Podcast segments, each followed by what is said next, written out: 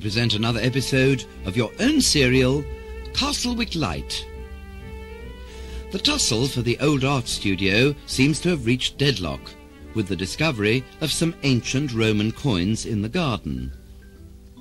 The vicar has been causing some gossip as his relationship with Rose, his housekeeper, appears to be less than discreet.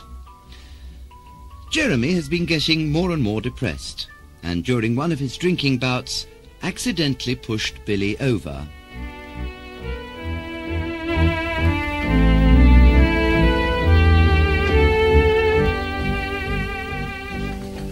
Oh, good morning, Jeremy. Can't serve you yet, love. We won't be opening the bar for another half hour or so. Morning, Marge. Morning, Billy. No, I didn't come for that. How's the bruise, Billy? Almost gone, lad. Think no more about it. But I do. Look, I've, I've really come to apologise. My, my, oh, it's just that. Look, Billy, I'm most dreadfully sorry for what happened. It was unforgivable. Drop too much drink, Jeremy. It doesn't solve anything, you know. I know, I know. And hurting Billy, I've, I've been going through hell. Why, he can't even see to defend Look, himself. mate, I've had more than one bump over the past few weeks. Getting hardened to it. Forget it. I can't. You'll have to take more water with it, love. Oh, don't you worry. Strict rations from now on. She's right, you know. Doesn't overthink. It's just running away from life. Well, but I, I know that, of course. Of course you do, lad. You're a sensible chap. You know, I reckon it was more what them trick cyclists call a cry for help. Well, you might just be right. Reckon it's your redundancy getting to you, Jeremy. Bit like my Billy when he was stuck upstairs. Oh, if only you knew. I feel so damned useless. And there's my wife, too. Beth's only got eyes for that flashy cowboy that sells houses. What, Clive Blades? Go on, you're joking. He's not, Billy. You haven't been able to see them together. No, no, but I'm getting pretty good at, at hearing hidden messages in someone's tone of voice. Oh, I, I don't blame her altogether. She's pretty hot-blooded, you know. And I've been a rather drab sort of companion since I lost my job. Don't be stupid, love. You mustn't sell yourself short. You just don't know, Marge. I've been pretty awful, if you really want the truth. Tipped off Dorothy Peggs a couple of times about that boring art studio, just to stop it happening. To stop Clive and Beth getting the chance to form a business partnership. So it was you that caused that rift between Clive and the Major. I must say that I thought it was old Peacock. Never. The old boy's as straight as a ramrod. And the dreadful thing was that Dorothy Peggs was so appallingly gleeful about the whole thing. Still, she may be laughing on the other side of her face before long. really, that's going to be worth watching. Now, look here, lad. I've an idea. Now I'm blind, I think this here pub needs another man. Someone to help lug the crates and spile up the barrels. Could you do with a rather badly paid job just to keep yourself busy? Billy? Do you really mean it? Well, if he doesn't, I do. Best idea you've had this year, Billy, my love. You're not, you're not having me on? Take a load of worry off my mind, it will. Of course it will, love. And give me a man to talk to. Come on, me old mate. What do you say? Well, if you're sure, then yes, thanks. Go on with it, John. I just don't believe it. I'm not surprised. Struck me as rather odd the way she moved into the vicarage all of a sudden. And her husband's really alive? It's what Dorothy Peggs was saying. Shoot over to Potterby yourself and watch the pub around lunchtime. Apparently old man Perry goes there every day. Oh dear, I don't know at all. I must be very old-fashioned, I think. Uh, you watch that precious vicar of yours when Rose is around. He goes all childish, if you know what I mean. now I come to think of it, he does, well, you know, soften a bit. Oh, I don't know. Who'd have thought it? And a man of the cloth. That's what makes it seem so wrong. Hey up, change the subject, talk of the devil. Look who's reaching out for the door handle.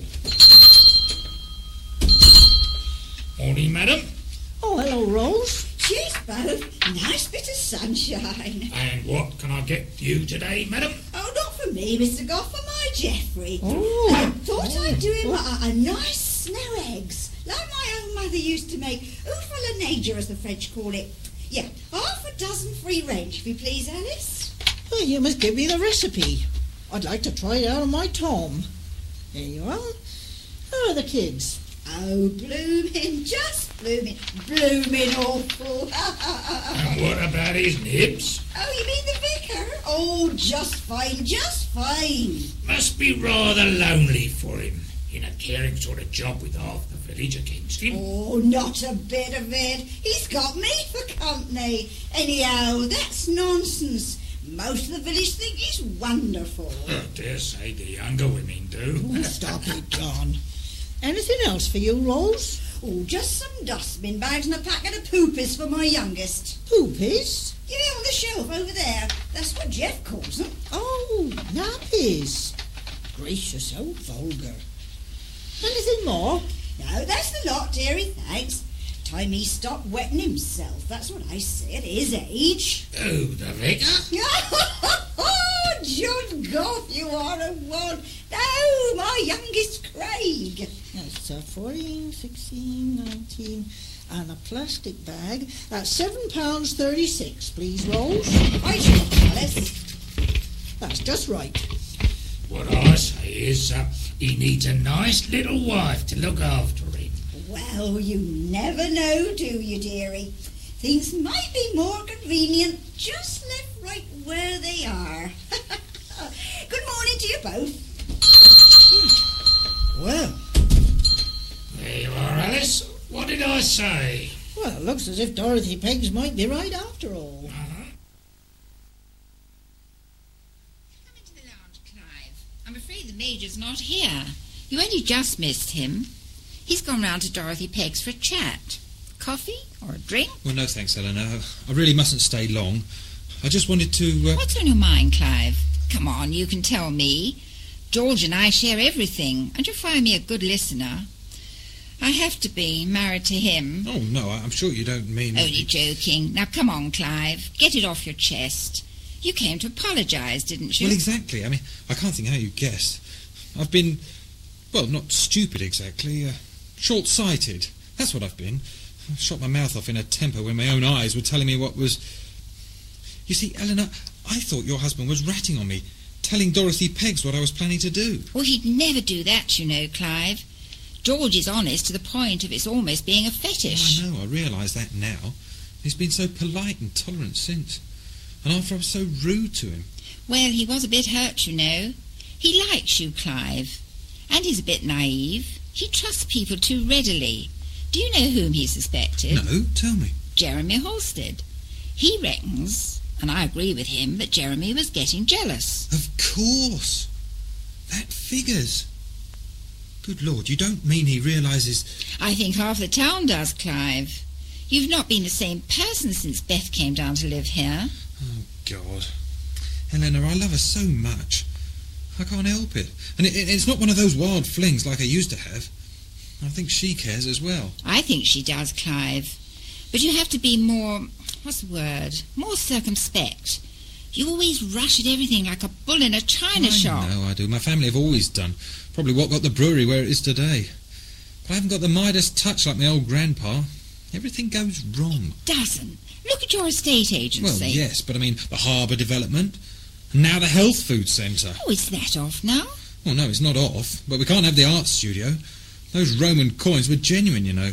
And some old fogey professor that Dorothy's got down from some antiquated university has now found a couple of Roman lamps. Gracious, that big? Well, no, no, quite small actually, but they're made of earthenware and filled with oil. There's thousands of them around, but these are the first two in this area. Well, that could be rather funny. Hey? Preservation order. If this really is a historic site, okay, you can't have it for a health food shop. But my guess is that Dorothy won't be allowed to build on it either. Not for the time being, at least. Good heavens. Eleanor, you've begun to cheer me up. Well then, look, trust my husband. He knows a lot of useful people. What you've got to do is to patch things up with him and start looking for somewhere else together. And I wouldn't tell Jeremy your plans in advance. Tell him after the things are fait accompli. You know, you're a pretty wonderful woman, Eleanor. That's just right. Look, how about coming into the partnership yourself? Not me, Clive. I'm a backroom person. You've got George. He'll do all the talking. At length, if you let him. Just remember that behind every successful man, there's usually a woman. Yeah, and that's you. Oh, thanks a million, Eleanor. You give me fresh hope.